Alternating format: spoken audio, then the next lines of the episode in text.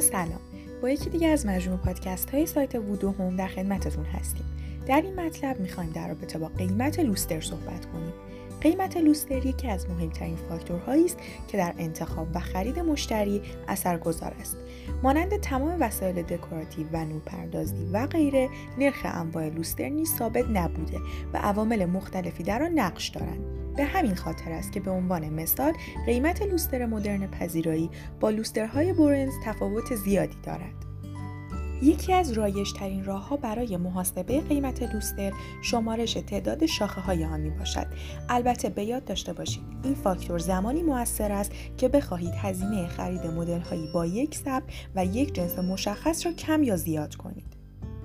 از طرفی برندهای داخلی و خارجی مختلفی وجود دارند که در حوزه تولید انواع لوستر فعالیت می کنند.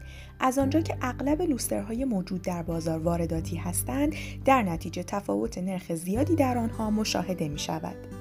در اغلب مواقع قیمت لوستر چینی ارزانترین حد را نسبت به سایر نمونه های موجود در بازار دارد. در مقابل لوسترهای اروپایی و ترک نسبتا گران می باشند و البته کیفیت آنها نیز در سطح مطلوبی قرار دارد. فاکتور اثرگذار بعدی بر روی قیمت لوسترها جنس بدنه لوستر می باشد.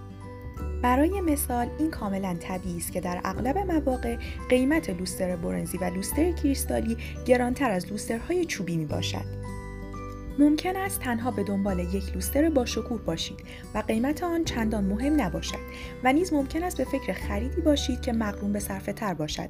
در هر صورت می توانید از این راهنمای خرید استفاده کنید. ممنون از توجه و همراهیتون.